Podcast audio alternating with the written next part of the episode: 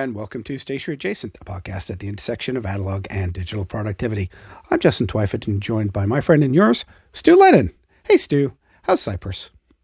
Hey, it's uh, well, it's raining at the moment, but uh, oh. it was very nice this morning. We're we're in a little bit of a cold spell by our standards, so it's it's chilly at night. Nothing like as chilly as where you are, um, but uh, yeah, we're we're sort of everybody's going they're, they're, they're at that sort of, okay, that's enough of this winter now. Because uh, what tends to happen is we have a little bit of dodgy weather for another week or so, and then it's like someone flicks a switch and it goes to summer overnight.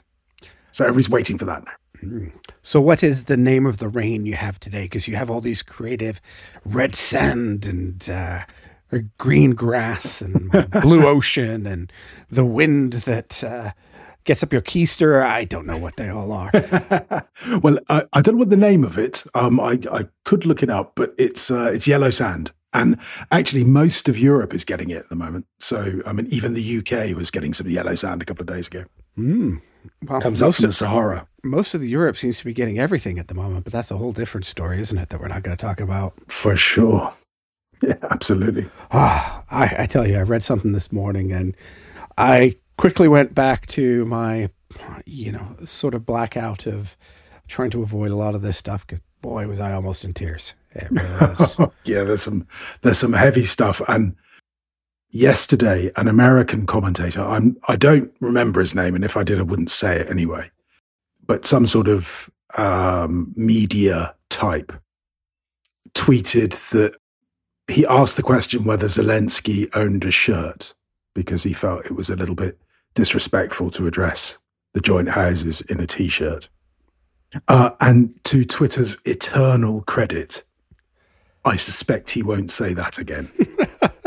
um, as he got avalanched, absolutely avalanched, which I guess was probably his intention in the first place. But just, yes, just, I think a rule in life try not to sort of get publicity out of a war it's just not a good look. No, no. I didn't see your tweet for that.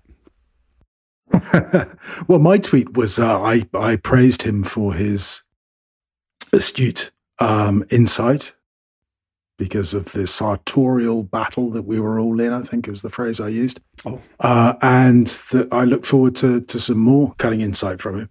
Uh, I didn't say anything nasty at all, and well, he struck me as the sort of fellow that might actually miss sarcasm. So hmm. I don't know. Well, I figured you were you were fighting with a U.S. president last week, so uh, we're down to journalist level. I, Stu, we we got we got to wrap it up here, buddy. I, I certainly wasn't fighting with the U.S. president. I was giving him the benefit of my advice as one old man to an older one. Hmm. Grumpy old man. All right, uh, some follow up from from last week. I think I might have cost you some money. Sure. Uh, yes, you did. Yeah, I um, uh, inspired by your talk. Uh, I went off and bought myself Setapp uh, for a couple of reasons. I mean, one sounded like some of the stuff in there was going to be really useful. Two, uh, they're in Ukraine. Please see previous conversation.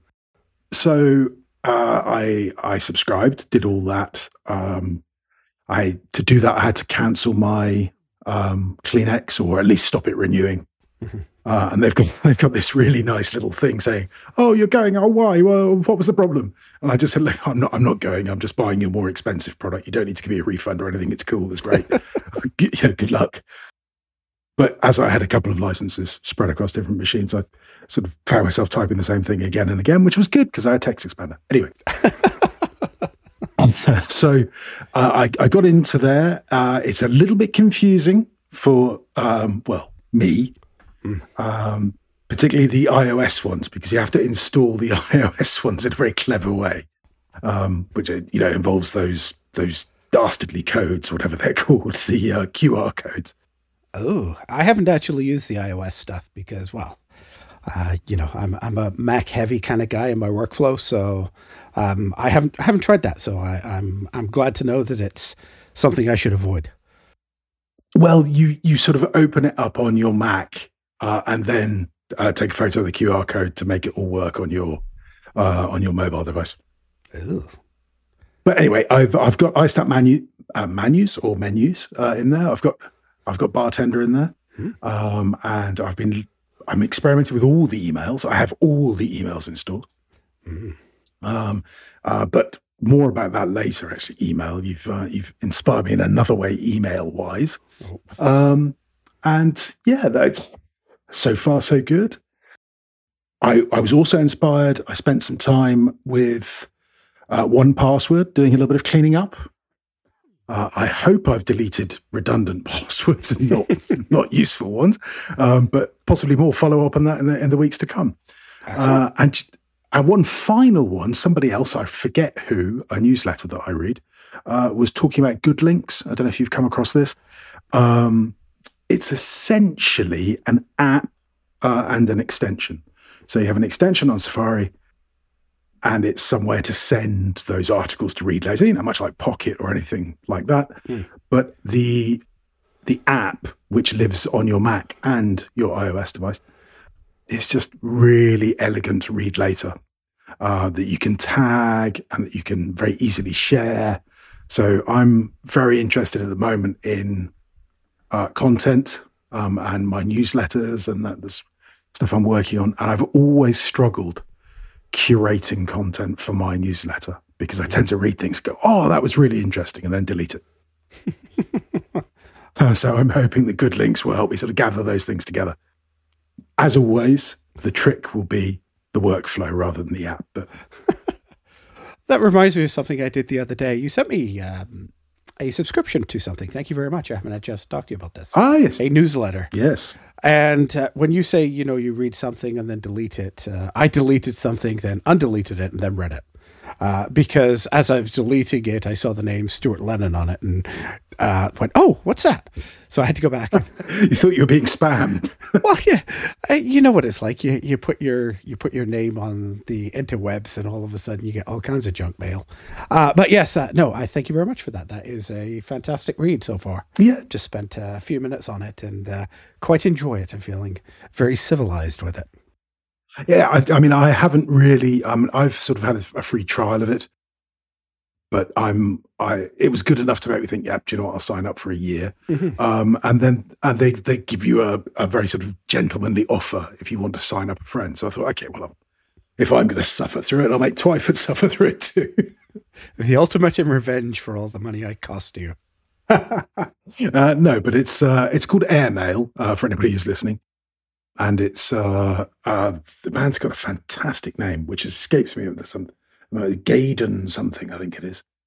Graydon Carter um, and Alessandra Stanley are the um, the editors, and it's all sorts of um, interesting news. So you get a news issue on a Saturday morning well, Saturday morning New York time.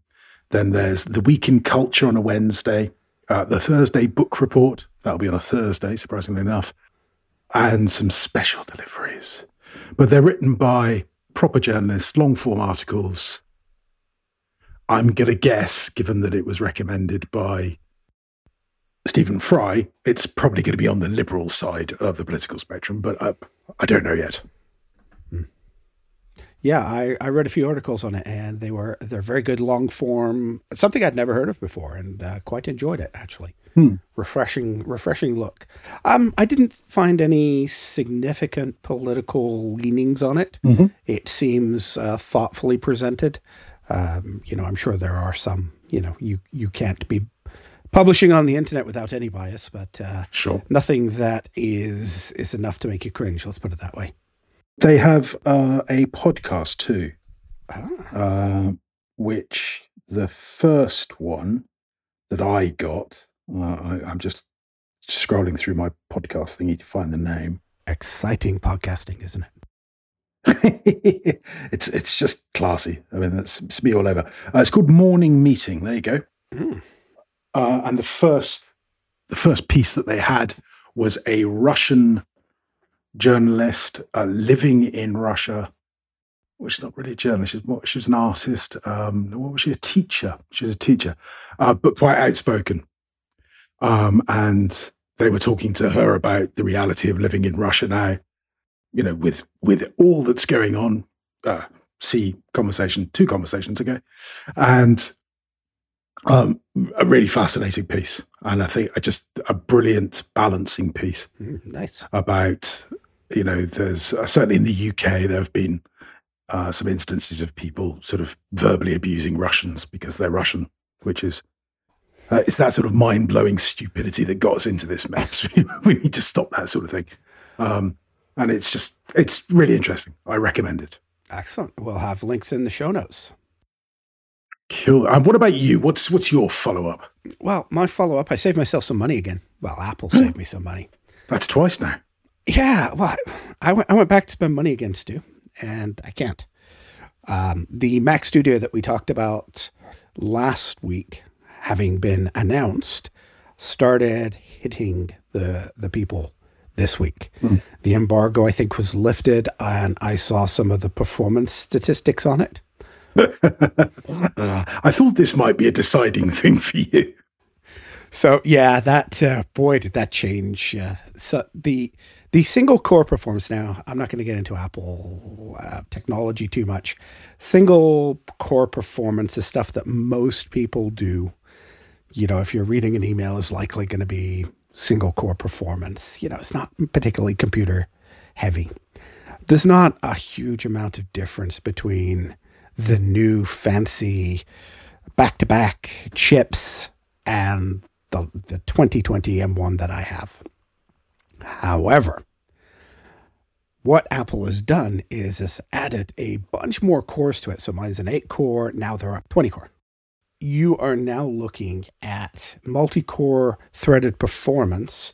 So if you're running something like, let's say, Logic, which I use for recording and editing podcasts, and generally, when I, at the end of the process of editing, I have to create the audio file that you guys are downloading and listening to now.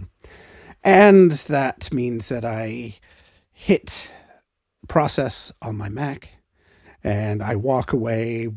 Otherwise, I sit here listening to it sound like a jet engine with all the fans revving and, uh, you know, all the iStat Menus that Stu was talking about. They're just all pinned. And it's a very labor intensive process. And it takes takes a little bit of time. Some of the enhancements that I do to remove fridge sounds and air conditioning sounds and whatever else that we get while we're recording uh, they will take 45 minutes to an hour to run. The new Mac is about four times as fast on those. It has huge, huge multi core performance gains compared to what I have. And what spec were you looking at? Were you looking at a Max or? I was looking at the Ultra. An Ultra? Ultra, of course. okay. You know, if I'm going to go, I'm going to go big. We've just learned this about myself. And we're going to talk about my propensity to uh, acquire stuff uh, a little bit later on. And this was just going to be stuff. But would you believe it? They're actually now shipping in June. Mm. And as we record this, uh, and I was looking at this, it was like March the 11th. Sure. So I was like, oh, oof. I'm just, uh, you know, that's that's a lot to throw down that kind of cash and wait three months for it. So I, I, I saved money. And then my wife went out and bought a new expensive bedroom set for a spare room. Oh, there you go. For the guests that we don't even have. Go figure. yes, this is a prob- problem that I, I share with you. I, I feel your pain. Mm.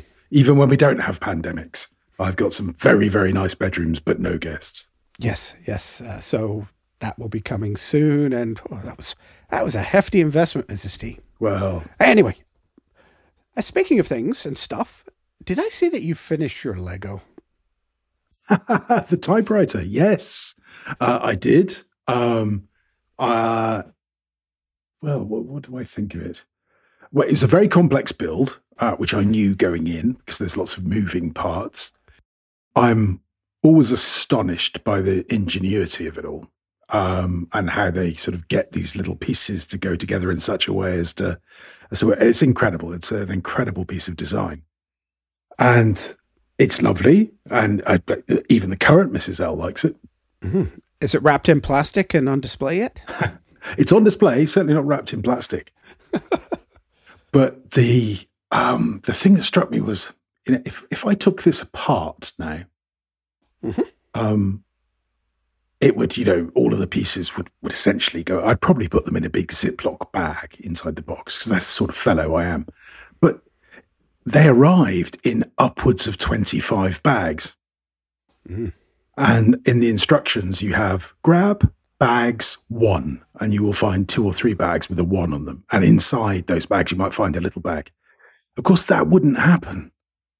And I've just got visions of having to try and reconstruct that from the constituent pieces with no guidance as to which pieces are in which bag because they're all in one bag. Mm. wow. God, that would that would keep a, a, a young teenager quiet for potentially months if you kept feeding them. Oh, maybe I should try that. I have a teenager at home. Mm. Then again, I'm I'm not sure uh, she'd be into typewriters. Yeah, well, okay. Well, I'm I have I have been casting some covetous uh, glances at the at the interweb Mm-hmm. because there there was a um, I'm part of a, a mastermind that I do with the guys on the Focus course and or the Focus Academy, as or Focus Course Academy. One of those is right. Um, and our little sort of mini mastermind is called Treehouse. And Lego, fun enough, make a very nice treehouse with three and a half thousand pieces. Oh my gosh. Mm. So who knows? Who knows? There may be more Lego in my life. We, I'm not sure yet. I, at least having something completed it. Way to go. Yeah, absolutely. No, it was good. I enjoyed. I enjoyed the experience. As I say, I'm, I'm not sure I would want to take it apart and put it back together again. I don't think I would enjoy that so much. No. Hobbies like that are great for winter where you can't be necessarily out as much. Hmm. Uh, I know for myself, I certainly get a lot more uh, time normally in the winter than I would do in the summer. Yeah, yeah, that's a very good point. All right. What about the tool of the week? What's your tool of the week, Justin? All right, mine's pretty boring and utilitarian, but it's really practical. I bought myself a shredder for in my office. So I'm thinking about stuff as we've alluded to. We're going to talk about that later. And I've been accumulating a small pile of paper, you know, jobby job stuff Sure. that I want to shred. Now, I'm not sure what you, your setup is like. Maybe you're smarter than I am, but we have a family shredder, which my wife keeps in her home office slash upstairs bedroom. Um, and and it's fine. And I kind of batch everything together. And once in a while, I, I go up there and I go through everything and grind it. And I realized that what I was doing was creating a pile of stuff that, as we're going to talk about, cognitive energy has been zapped by knowing this is a task that I have to do. So I thought, okay, you know, I, I'm privileged enough to be able to throw a, you know, small amount of money at this problem and bought myself uh, an Amazon Basics eight sheet high security micro cut paper CD and credit card shredder with pull out basket. Wow. Because I don't know, you gotta you gotta keyword stuff these things. but you know, it, it's it's just a little wheeled unit. It's it's big enough that it's not one of those little home units that overheats once you put two things, two pieces of paper through it. yeah, yeah. Um, I just have it plugged in, sitting in the corner of my office. And when I have a piece of paper now, I just reach back and zip, away it goes. And I tell you what, the liberating effect this has from just a small pile of paper. It's not a huge pile of paper, but a small pile of paper. When I have something that I'm done with, it goes in there. It's gone. It's lovely. I'm I'm blown away by the functionality of it for a inexpensive investment insofar as you know um, generally the you know in, in terms of my office it's probably one of the cheapest things that's in here because well i like stuff. Um, but wow it's just so functional. So i'm pretty impressed with that. What's your setup for a shredder stu? Uh, well, we have something very, very similar, except uh, we we don't have uh, we don't have one upstairs. Um, my wife simply holds the paper out ah uh, and, and waits for me to take it off her, uh, and then uh, my shredder is down here. Um, I've got a smaller one because uh, only a couple of months ago, actually, I was looking at the uh, the Amazon shredders, and then I was going through the whole. Oh, I live on an island. Oh, delivery how much um Mm. and so sort of made a note that next time i was in my my favorite uh sort of electronicy electricy shop i would pick one up here because shipping it on amazon.de was uh, was just too much money. Um, but I've got a little one here, and as you say, if you're doing a couple of pages now and again, it's fine. If I was faced with having to do, you know, a hundred pages, then it would be quite tiresome because it does does get quite hot quite quickly. Yep. Cool. Cool. Yeah, it's it's a neat thing to have. Mm. All right, what, what's your tool of the week, Stu? Uh, my tool of the week was uh, what is exercise. Hold on a sec. Uh, can you define that for me? I've not heard of this before.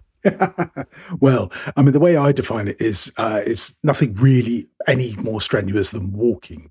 Mm. As as I'm mm, sort of at the, at the portly side of my size range, Mhm. um, I I've only got well a couple of pairs of jogging bottoms that I can fit into, um, and I'm about to go on a business trip. I thought, okay, I need to get serious about this. So I've been eating very well and very little, and exercising a lot more. So the way that I tend to approach these things is I, I first thing I do in the morning is go walking and just keep going. So I'm doing sort of four or five kilometers a day um, at a reasonable pace. I'm lucky in that I live in a in a very nice part of the world, and even though it's a bit chilly by our standards, um, it's perfectly good to go out walking. Mm. Uh, and yeah, great. I'm feeling much better for it. I come into my day energized, uh, and by the end of the day, which for me is you know very early. I mean, I'm I'm rarely up beyond nine thirty, and I fall into bed absolutely exhausted, having uh, I'm walking. oh, I don't know. I suppose about ten k a day overall Nice. Four or five is that that sort of early one with the dogs, and they love it too. Excellent. To be recommended if you're if you've got a climate where you can get out, get out and walk. All right. So my question with this is, how do you get the dogs to walk? Because my dog, well, I took her for a walk the other morning. We have a, you know, just a standard road up our street. She zigzags from curb to curb, depending where the best smell is. Uh, walking in a straight line, I don't get any of that. I just, most of the time, my energy is expended by pulling the dog away from whatever she's trying to get into that she probably shouldn't sniff Mhm. or eat. Ah, yes. Um, a- and, yeah, I, you know, the the heart rate that's just from stress. It's not actually from the walking. Um, so I, I've got to teach the dog to walk. How do I do that, Stu? No idea. Um, I mean, I've got uh, I've got a, a speedster and a dawdler.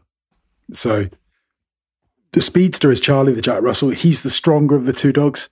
So he's in my left hand because I'm left-handed. Uh, so my left shoulder is yanked forward, uh, and Spicy, the poodle shipu uh, sh- uh, poodle Shih Tzu cross, uh, she's a dawdler. So my right arm is pulled backwards. Uh, and as you say, any any deposits left by cats or indeed other animals are absolutely fascinating, and sometimes a nice little appetizer um, for both of them. And it is a bit of a nightmare to uh, to keep them going, but generally, I find violence and swearing works. It's kind of hard to swear at a dog that looks like Coco, though. Well, plus the fact that she'll just ignore you anyway. Well, this is true. Yeah, she her tail goes up and she kind of walks away from me and gives me that, you know, princess look. Ah, well, dogs, who'd have them? All right, Stu, what's your uh, pen of the week? Uh, my pen of the week. Well, I'm still. Um, I'm. I'm just looking around. Yeah, I'm still reasonably well equipped. I've got in my hand. I've got the green Lamy because it's St Patrick's Day as we record, so I've got to be using something green. I'm gonna have to find something green. Oh, I didn't think about this. But the one that I inked up this week uh, was my Kaweco Sport. I've got a Kaweco Sport in raw aluminium, which means it will soon look like one big scratch. But it's got a medium nib. Uh, I lucky dipped for a cartridge and got a blue one. And yeah, I mean, it's it's a Kaweco Sport. So it goes in my back pocket. I'm Mm. I'm carrying a pocket notebook again. Oh, A, a sure sign that the world is coming back onto its axis. Uh, I'm using a Field Notes um, 10th anniversary edition, so one of the old school retro red ones. Um, and yeah, living the dream, loving it. What about you? What have you got sir, on the go this week? Well, I'm still rocking the last pens, and I tell you, I love, love, love the Mont Blanc Lucky Orange. I haven't used it in a while, and wow, it is just so vibrant. You know, you don't think of orange as being one of those colors that pops off the page. And this one just really does. It's absolutely gorgeous. So I love that. Uh, my wife was out with the girls the other day and found this really neat little store that sold a whole bunch of recycled stuff. Um, it's kind of one of those artsy knickknack types of stores. So I, she bought me some very nice things, including some uh, really beautifully scented uh, soap. I don't know what she's trying to tell me there, but you know, hey, uh, maybe I've been at home alone too long in, in my room here. But she also picked up some pencils, and these were made from a company called Parwana. And they're handcrafted, I'm going to give you the official word, uh, handcrafted using cotton and silk, textile remnants, and plant fibers, which sounds kind of interesting. But basically, it's like wrapped in old newspaper and other fabric cast offs. So it's it's kind of, you can see kind of, kind of the newspaper through it. It's really neat. Uh, it's an HB. It's a little scratchy graphite, but it's it's very writable, and I've really enjoyed sharpening one of those up in the doll that I bought uh, on from the podcast. Actually, Lisa recommended one for a pencil sharpener that did not create teeth marks, so I've been using that, and it's it's been a kind of cool little experience. Yeah, very nice. Those newspaper pencils. Um, there's there's a few people in India that make them. They're very very cool. Uh, with a name like Parwana, I'm, I would not be surprised if this sort of comes from a different uh, area of the world. You know, somewhere somewhere to the east of us. yeah, I would imagine so. Um, I'm going to guess India's a decent bet. Mm. Yeah, no, they make some. Uh, I saw quite a few at the London Stationery Show. Um, we we never carried them in the end, but um, that you know they're nice. It's just something different, isn't it? Yeah, it was. It's kind of a novelty thing, and it's still it's still writable, which is good um, because you know.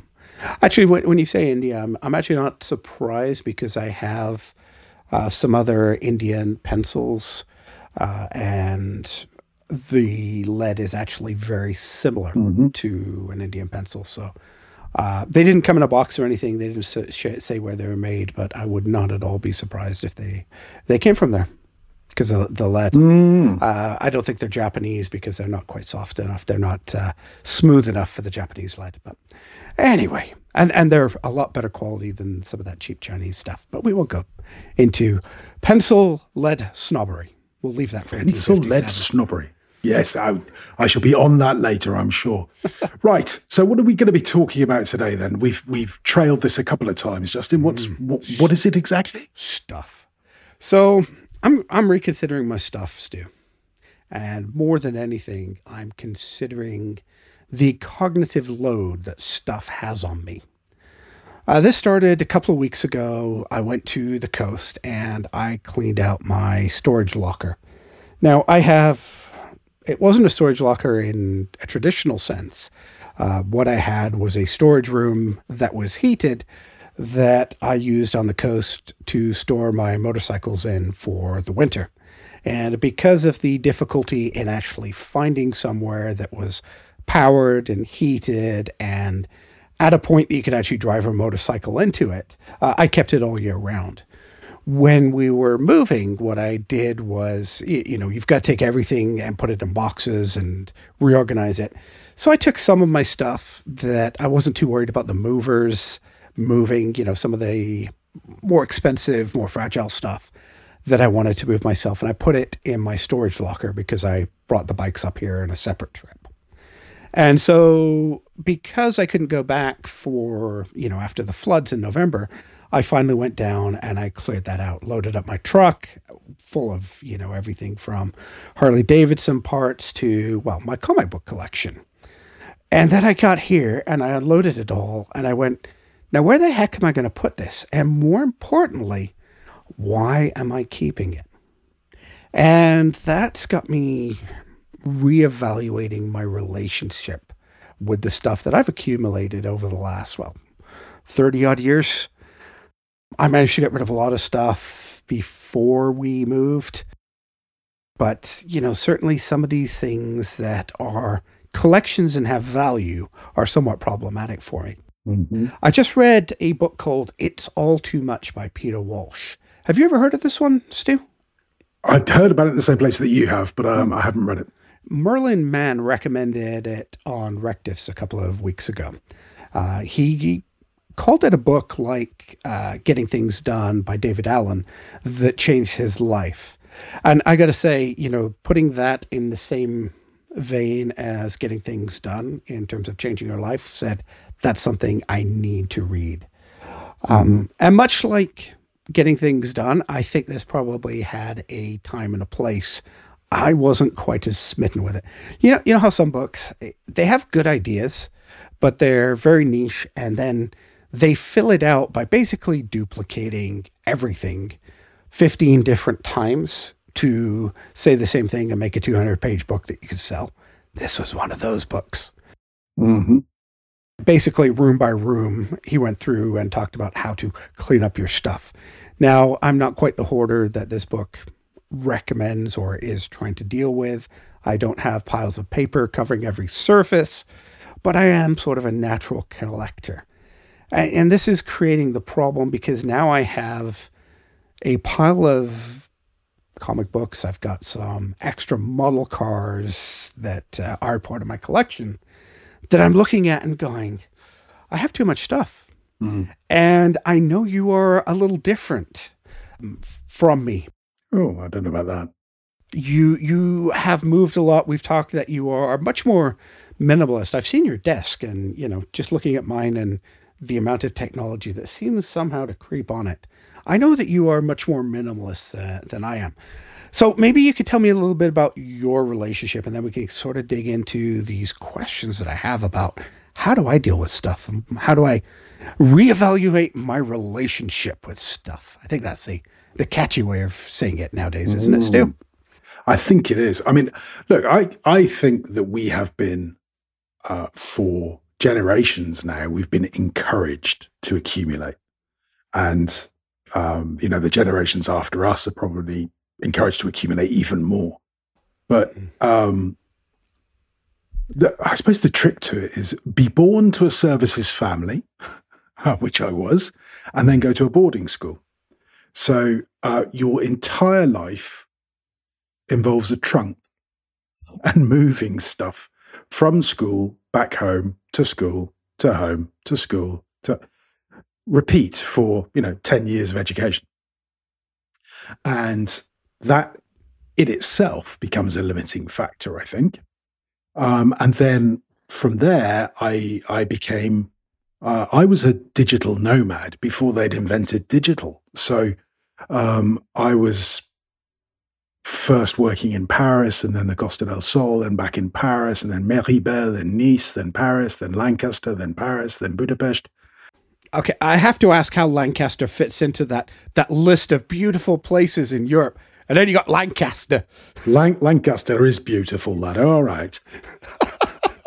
it's it's also where I went to university. So mm, okay um, I was I was working in Paris in the holidays and studying in Lancaster in in the winters. Um, and yes, there there was a significant difference between the two. but while I was working in in foreign exchange, I lived in um, you know like everybody does. You know, I I, I shared apartments with people. You, you have a room here, and you know we would get together and say, okay, let's go and find ourselves a cool place. And you know, eventually we were in a place that I think there were four of us renting it, but probably about nine of us living in it. Oh wow! And it, yeah, it was very sort of. Actually, I'd love to say it's very bohemian. You know, everybody was having a great time. Uh, it was bohemian with a capitalist edge because we, we were all working for a bureau de change. So all of that travel meant that you know at, at the end of each assignment or whatever, I would have to pack up and leave. Now sometimes that was fine because the corporate uh, thing was, you know, okay, we'll get in a big mover and they'll move everything for you. But you've got to be reasonably senior to get that. And in my junior days, it's like, yeah, you, you're done with Budapest now. We need you in Prague. Okay, how do I get there? Well, you could walk, but it would take you a while.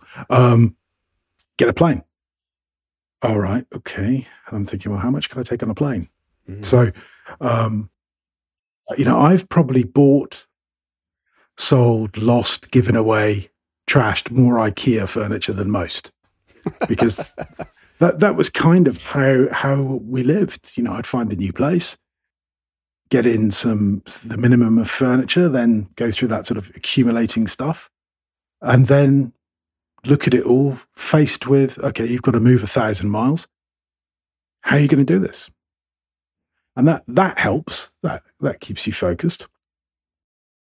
But it's very much uh, aspirational for me. I, I don't want these things that that I keep finding myself surrounded by, because my my wife is she she loathes the idea of throwing anything away.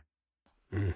So um, with this house, which used to be my parents' house, um, when we took it over, we kitted it out as a as a holiday home. So again, the mighty IKEA. we went off and bought some some of that furniture that you know just looks lovely. It's it's always a bit awkward to put together, but hey. Um, and we got some couches and uh, you know stuff for the kitchen and you know everything that one might need. And then sort of two years later, went oh let's go and move to Cyprus.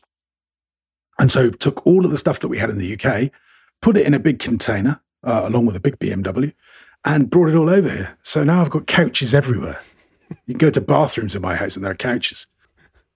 Because my wife said, well, you know, there's nothing wrong with it. And I'm like, yeah, there's nothing wrong with it, but it's in my way. Can we get rid of it? Can we give it to someone? Or and my wife is all for selling this sort of stuff. Oh. And I said, great. Okay, well, you list it, uh, you get it up there, and you deal with all the people coming to your house to have a look at your house and the furniture in it. At which point she goes, no, I don't think I want to sell it. Hmm, okay, then. um, so let's just give it to so and so or ask. And if they don't want it, uh, we have a Cyprus has a great system where you just put something outside your house and it disappears. um, I, I, call them the wombles. Cypriots are very much like um, uh, people in the States or Canada. You know, everybody's got a truck and they're driving along with their truck and they'll stop. They'll go, look at that. That's a fridge. Stavros, look, it's a fridge. And they'll get, and you can watch them. I can watch them fly and they'll get out and they'll look at it and they'll open the door and they'll go, yeah, look, it's got fridgy type, you know, things in it. Yeah, looks like a fridge. It's got a plug on it. Yeah, it's got a plug. And they'll pick it up, put it in the back of the truck, and off it goes. Whoosh. And I mean, you can put anything out there neutron bomb, washing machine, old wardrobe, doesn't matter. Somebody will find a use for it. And I think it's brilliant. It's great. Uh, but but Margaret can't bring herself to do it. So, uh, you know, I've got beds that I've taken apart and put in lofts. Mm. Um, and, you know, I'm just dreading the day when going to have to get them down again. where, where, there's, you know, going to be all these pieces but. They're all in sort of black bin liners wrapped up and taped and, you know, labeled and you bring them all down. And you go, what's that? Uh, it's a sort of 1970s style double bed. Do we want it? No, let's throw it away. Good. Well, I'm glad we stored that for 15 years. Excellent. Great work. So I I have the exact same feelings as you do when I look at some of the accumulations of things that I have. I go, I really don't need this. And it it's sitting there serving no purpose where it could serve a purpose for someone else. So, you know, I have a whole load of books. And I, all my life, I've had this huge problem with getting rid of books. I can't bring myself to do anything other than, you know, give them one at a time to somebody say, read this, it's great. Mm. But I've got way too many. And a lot of them are, you know, great for what they were. You know, Jack Reacher, fantastic, great. Am I going to read it again? No. If I want to read it again, I'll just get his new Jack Reacher, which will basically be the same as the old Jack Reacher, but they would have changed the town. yeah, uh, uh, it's fine. It's brilliant. I love it but I don't need to keep it. I really don't need to keep it. Mm. And I, if you could get rid of it, then there's space, and space is nice. It is. Yeah. I went through a lot of that. I gave away, well, truckloads of books. Uh, which was quite embarrassing actually to see. Uh, my my sister came and said, uh, "Oh, if you're getting rid of some books, I have a friend who does a they do a sale uh, to raise money for charity." Hmm. So I said, Sure, come on. You've got, I've got lots of books. Uh, there. Here's four thousand books. She couldn't fit them all in her. You know, she's got a, a big uh, Jag SUV, really lovely car, but she couldn't actually fit them all in the back of her car. Mm-hmm. There were that many of them, so you know, I ended up uh, donating boxes and boxes. It was like anybody I knew at work. Hey, uh, what kind of stuff do you like to read? Here, let me bring you in a collection. You know, the books were were fine. I, I managed to distance myself in a in some ways to the value that was implicit in them. I, and that's been that's been fine. I got rid of you, you, know as you were talking about the the 70s bed that was tucked away. I'd been at my last house for 22 years, so I'd accumulated a lot of those things. Now, my last house was it was a barn. It was a character house. So all along the sides of the house, it had a, a gambrel roof. Have you ever seen pictures of North American barns? They kind of have, mm-hmm. you know, they've got a front and a back, and they've got basically these wraparound roofs that go down all the way down the side. Yep. And that created these storage wings, and boy, did I use those. So I got rid of all the stuff out of there, and I moved what I thought was essential. And I'm in a house that has, well, lousy lousy storage. I'm in a square box. There are no places to tuck away stuff. Mm-hmm. What I had thought about doing of putting stuff in the garage is realized, hey, my garage is not heated. It gets cold in the winter. If you can't put books in there, they will go moldy in no time because of the sure. lack of heat. And that really changed sort of my relationship with some of this. So I've got I've got stuff. You know, I got rid of I sold a bunch of stuff. Uh, I sold some of my collectible stuff but I still have a ton of it. I just kind of ran out of time, packed it, and moved it. But now I have this problem. You know, I, I, I could do that with my books. You know, I, I got rid of probably about a third of my books. Uh, I could do that with a lot of things. But these collectibles that I have, well, I've I've back in the 90s i used to go around and look for certain issues and you know they, they i've paid good money for them. I've enjoyed them. They have residual value. I'm I, am i am having a much more difficult time figuring out what i'm going to do with that. Just to give you an example i've got i'm going to be embarrassed saying this on on air. I've got about 3000 comics probably over that. Mm-hmm I don't want to make a career out of lift, listing these one at a time on eBay in order to recoup some of the value that I've invested in them. And I know myself, I would not be comfortable just giving those away because of, you know, the high value of money that is tied up in those. You know, there's, there's, well, my new Mac Studio probably sitting there plus right? So you know, it, it's it's not an inconsequential amount, mm-hmm. but to to get that to get that value out of them, because well, it's, it's overwhelming, Stu. I don't know what to do about it. Mm. Uh, the book, uh, you know, when I was talking about "It's All Too Much" by Peter Walsh, it's of a time he recommends taking them to you remember those ebay stores they had back in the early 2000s where you went and you gave your stuff to somebody and they listed it on eBay and they took a chunk of it and gave you the rest and they did all the work. Mm-hmm. Uh, that's what he recommends for getting rid of stuff. It's like, I haven't seen one of those in 20 odd years, you know? For sure. But I bet, I bet there are people who would sell it for you. Yeah. I'm not, I'm not too sure up here. Agents. I, I so I, I, I'm going to guess that a lot of them would work on sort of escrows and all that stuff, and you could just do it all remotely.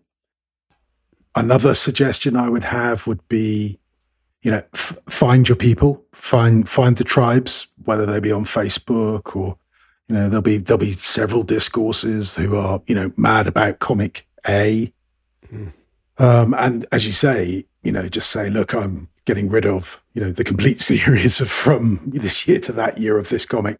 Um, you know, sensible offers considered us and, and just try and rationalize the selling process. You're not going to get as much, I, mm-hmm. I, don't think, than if you sold them individually, but uh, it, it's you. Get an OmniFocus project open and uh, get some tasks in there, get on and get it done. Well, I, I went through just even to catalog these, and I went through two boxes. I've got mm-hmm. probably 11 different boxes.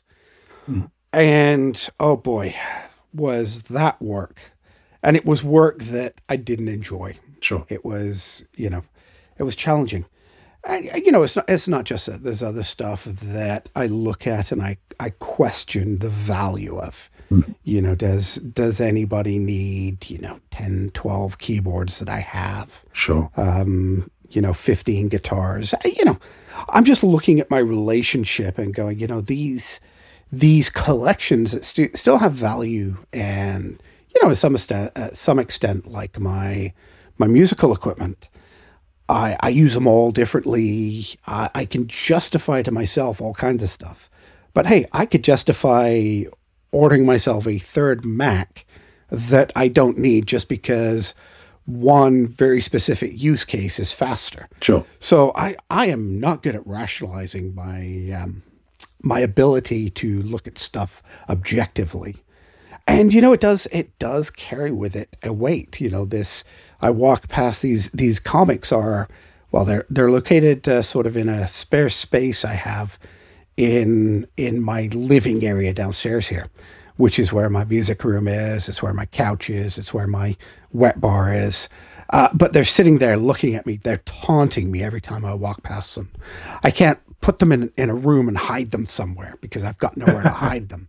And this is, you know, it creates this this conflict. And I've never, I, I mean, I felt it sometimes before, but really, this is this is creating sort of this cognitive load on me. This this stress, this pressure that I've got all this stuff that I don't know exactly what to do with, and I'm conflicted about how to how to how to deal with it. Do I just get rid of it? You know, free to the first kid that comes, and uh, then I would have to say, oh, some of these comics, well, they're not suitable for kids, so show me your ID, please, uh, because you know I was an adult collector, and there's some interesting stuff in there. But yeah, it's it's just it's a weird situation to be in and I realize, you know, I'm I'm I'm super privileged. I I, I have um, lived in one particular area. This is a you know multiple collections that I've built up over time when I've been very privileged to have a roof over my head, to have disposable income for all of this stuff. So I I, I don't want to come across whining about uh, that. What I'm trying to do is start the conversation and say, you know, stuff can can be very, very stress inducing. It can be cognitive load. It can really uh, be a weight on your shoulders. Sure. No, I agree. I'm I'm trying to figure out. This is a battle I'm dealing with myself. Of of how do I do that? And in some cases, giving stuff away that was easy. The stuff that is left that has tangible value, though, it gets a lot harder for me. You know, maybe I'm cheap. I don't know. Well, no, it's it's it's about framing, Justin, isn't it? It's those comics that you bought and that you collected. Um, uh, let's say 2000 AD because it's probably the only comic I know. You got 2000 AD issues one to 200. Mm-hmm. I don't know if that's worth money or it's not worth money. I have no idea. But you bought them because at the time uh, you were passionate about them. You wanted to read them. Um, you loved them. You had a great time. You've had your value. Mm-hmm. They were brilliant. And if you'd been, I don't know, Stu, and and bought, you know, episode uh, episode one, issue one, and gone, oh, that was amazing, that was fantastic, and thrown it in the bin, mm. you wouldn't be thinking about this. What what's happened now is that you've created in your mind this obligation you know, it's it's it's the same as the sunk cost fallacy, isn't it? You know, I've put such such money into this, and oh look, they've appreciated, and therefore, mm-hmm. you know, this is this is a thousand dollars sitting here. Yes, potentially it is, but as you pointed out, it might cost eight hundred dollars of your time to realize that thousand dollars, mm-hmm. or you might be able to give them away, or there will be several stations in between those two extremes. Mm-hmm. And it, it's about reframing the value and saying, well, these were fantastic. I loved having them. I loved having the big collection. Now I want to get some money for them, but I don't want to have too much hassle, or I want to get all the money for them, or I want to give them someone else. Mm. Never an easy choice that you just given me, Stu. I, and you're right. no. I, I, you are completely right, and that's the worst part. Is I know you're completely right, but there is still this. You know, I can I can trade all of these for, you know, a $10,000 computer. Um, that sits in my mind and makes you go, then get on and do it. Yeah. But again, you know, maybe that, maybe you make that promise to yourself. three thousand listings on eBay. I mean, No, it's not going to take you 3,000. It might take you, uh, I don't know, 50. shipping stuff. Yeah. You know, you're talking to the guy that uh, a couple of weeks ago bought new nibs because he was too lazy to go to the post office and send back the damaged um, pen to the U.S. Manuf- um, reseller. Sure. You know, I, I just went out and threw money at the problem to solve it. So, you know, I listening to that and myself means, you know, throw money at it. Um, just make it go away. But you know, there's a there's a part of me There is a way that you could get value for those comics in one or two sales. Hmm. I don't know what that way is because I know nothing about comics, but I suspect if you put yourself to, to Google for four hours, you, you might find, I don't know, maybe it's someone in Vancouver that would take them. Yeah, the the the bigger problem there is uh, just location here. I think in Vancouver this would have been less of a concern, uh, but you know you're dealing with a much bigger cross section of people. Sure. But you're, you know, you're going to Vancouver regularly. Well, you're going to be. Mm, yeah, I don't know if I'd take all those back down with me again.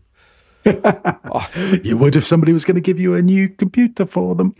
Uh, that's true. I just, I you know, it's funny. I've got a set of rules. I've uh, TextExpander. We talked about that last week.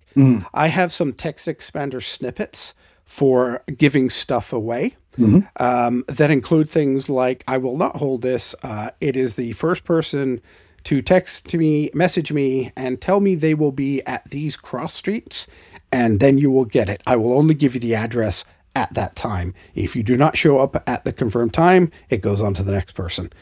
And these are all TextExpander snippets because I just got tired with trying to give stuff away, selling stuff. Oh my God, Stu. Ah, what a nightmare. You know, people are people are flaky. Oh, don't get me wrong. I mean, I don't sell anything online. I, I just can't be bothered. So if um, if I'm gonna occasionally I've cashed in uh, Apple stuff to Apple. Mhm.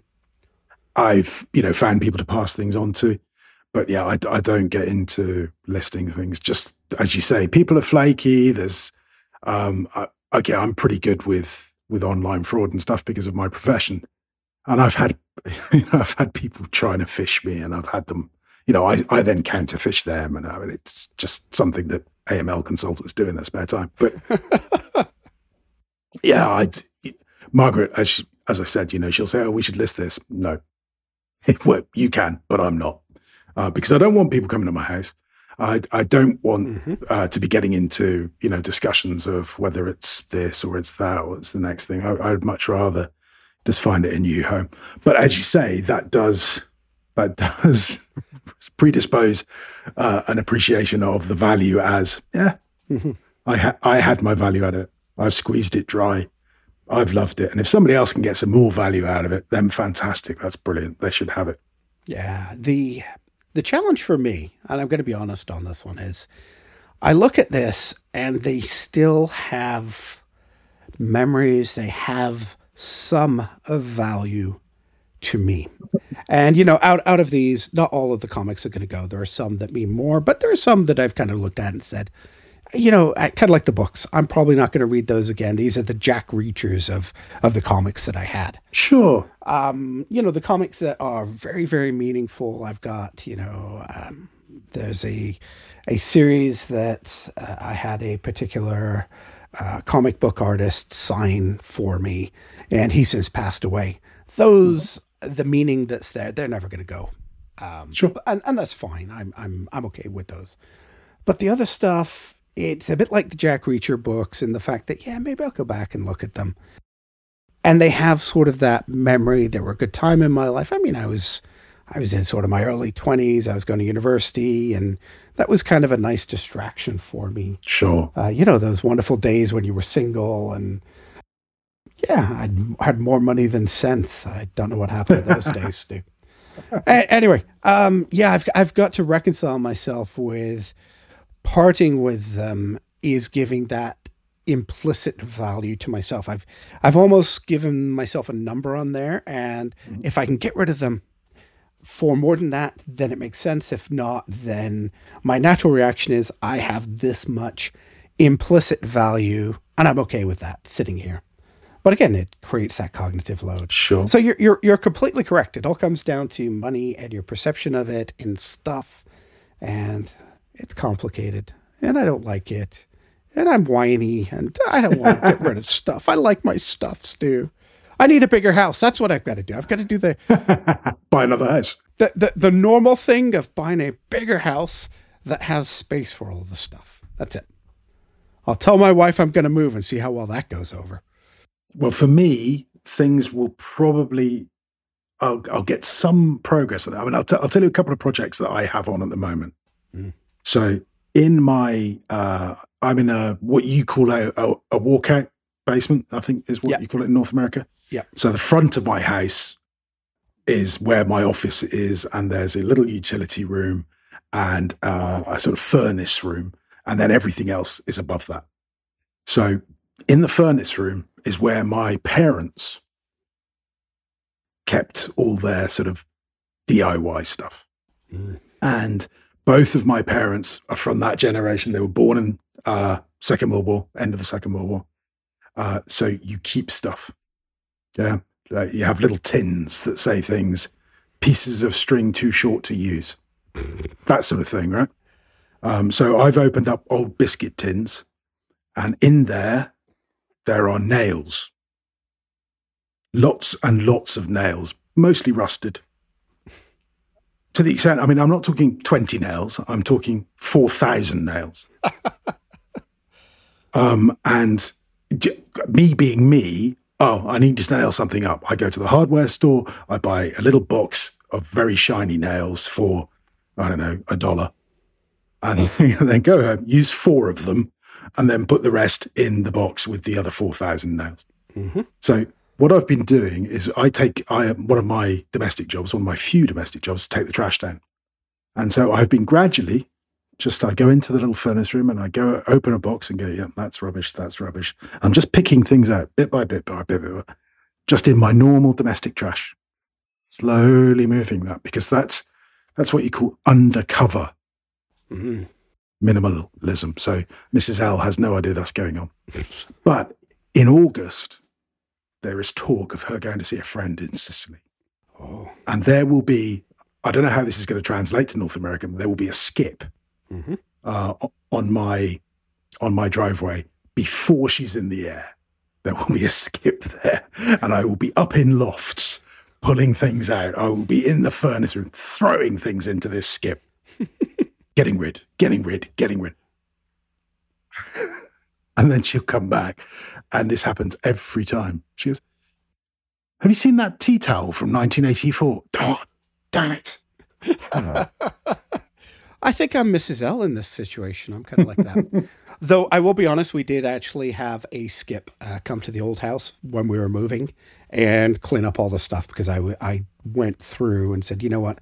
I'm paying a lot of money for a big truck to move all my stuff. I don't want to take all of this stuff that, uh, you know, the 1970s beds that were tucked in the, the side wings of the house. I got rid of those. So I'm starting from a pretty decent place. Uh, I don't have. I've already got rid of my rusty nails, um, but yeah, it's it's complicated. well, the only thing that Mrs. L has ever agreed that we should get rid of, we need. So um, she she had a terrible time with her back. Um, people who've listened to me before will know she she was basically she was bedbound Mhm. for months at the start of the pandemic, and she had to have operations, and and so she has terrible trouble um, finding the right sort of sleeping position, the right mattress, and all that. Uh, and we had a very we had a bed made for us uh, in the UK, and it's made of it's like sleigh bed, Mhm. and it's made of walnut. Lovely. So very very nice, beautiful bed, Mm. um, French company, and we had a good old fashioned mattress on it. So you know, highly sprung, uh, sort of firm mattress, and. Uh, Margaret was convinced that it was giving her a hard time. This mattress, it was too hard for her. And so I said, okay, well, look, you know, let's let's find something that's comfortable for you to sleep. Because as you will know, Justin, if if the wife isn't comfortable, you're not sleeping. Mhm. That- I mean, that's just the way the world works. So I also have the same thing with the dog. If the dog isn't comfortable, I'm not sleeping as well. But you know, exactly. But anyway, so we we went out and we tried lots of mattresses, and there was you know some astonishing prices that people charge for mattresses. I mean, even me, and I'm generally not price sensitive. I was like, wow, that that is just the mattress you're quoting me there, is it? Oh, it's it's not the entire room. So- no, no, just the mattress. Right? Okay, great. And eventually, we settled upon something made by a, a very reputable Chinese company, um, and it's multi-level, multi-layer, multi-material. It, it is all the gear. Ooh. Okay, it's like a blancmange. it's the worst mattress on the planet. But Hmm. there we go. We're we're in the store. She said, "Right, you lie on it. Okay, I'm lying on it. Right, I'm gonna lie on it. Okay, you, are you comfortable? I don't know. All right, we'll lie there a bit longer.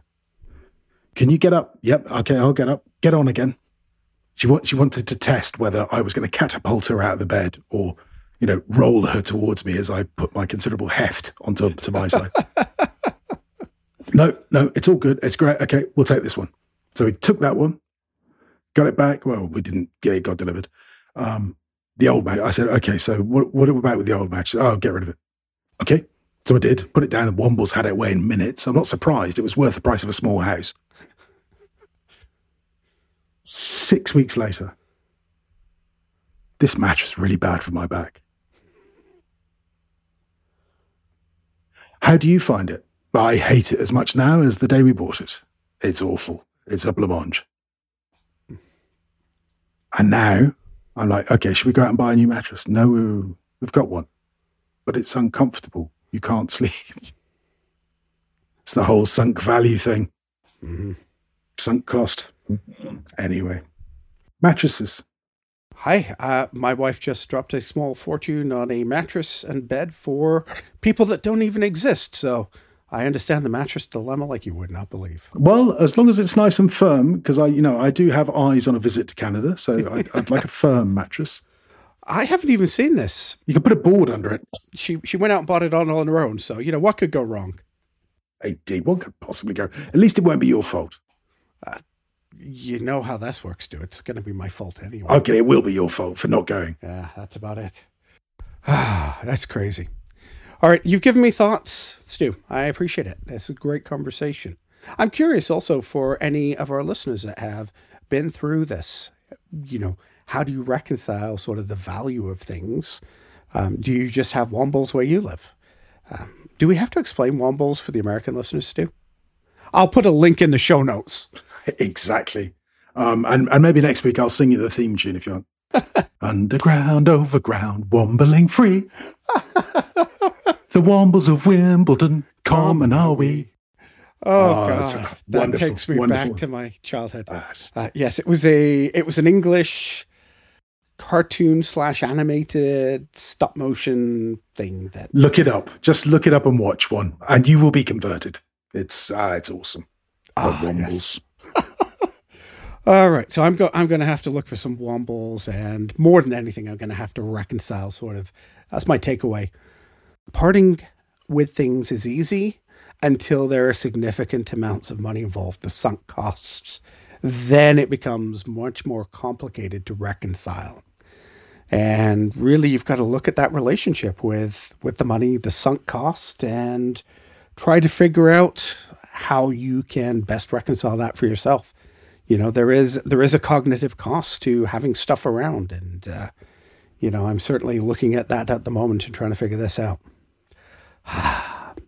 Stu, you giving me some homework. give me some give me some takeaways here.